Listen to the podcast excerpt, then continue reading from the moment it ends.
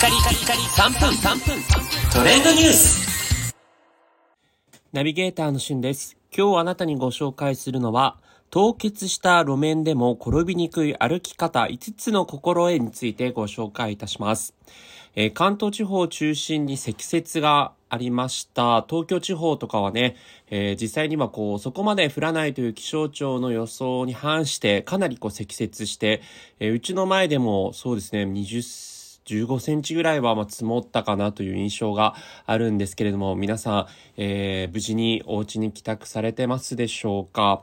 まあ、あの、実際ね、えー本当に怖いのはこの雪が積もった翌日がさらにまた寒い日ですと、えー地面が凍結する路面凍結ということになってしまうので、実際にこうツイッター上では路面凍結というハッシュタグがトレンド入りとなっています。まあ、そこでですね、ウェザーニュースのツイッターアカウントで発見しました転びにくい歩き方5つの心得というのが、えー非常にこう今話題になっていたので、えー皆さんにご紹介していきたいと思います。まず1つ目は小さな歩幅でそろそろ歩くと。いうことで、えー普段ね、結構歩くのが早い方も、えー明日朝はですね、東京地方マイナス1度最低気温ということで、かなり、えー雪がですね、凍っている可能性がありますので、え小さな歩幅で少しずつ歩くということを心がけてください。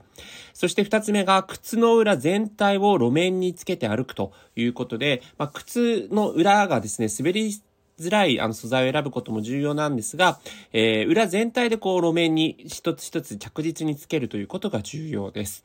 そして三つ目が地面に垂直に、えー踏み出し、体の重心をやや前にということで、えー実際にこう、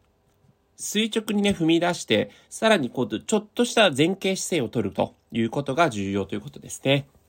で、えーこれも重要なのが4つ目、余裕を持ってゆっくり歩くということで、えー時間にね、余裕を持ってぜひ行動するようにしてください。そして最後5つ目が歩き始めと歩く速さを変えるときが要注意ということで、実際にね、最初の一歩、やっぱ家を出た玄関先でこう転ぶっていう方が非常にこう多かったりするので、歩き始めと、それから、えーちょっとね、階段からこう上がった時とか、逆に降りる時とか、えー歩く速度が変わった時が逆に姿勢を崩しやすい時なので、ぜひご注意ください。またね、歩くだけじゃなくて、車の運運転もですね、非常にこう地面凍ってないように見えて、えー凍っているように見えると、あの、凍っている状態というブラックアイスバーン現象が起こっている可能性もありますので、えー急ブレーキとかね、急ハンドルとかいうのは、ぜひ控えていただければと思います。明日は気をつけて皆さん出勤、通学をしてください。それではまたお会いしましょう。Have a nice day!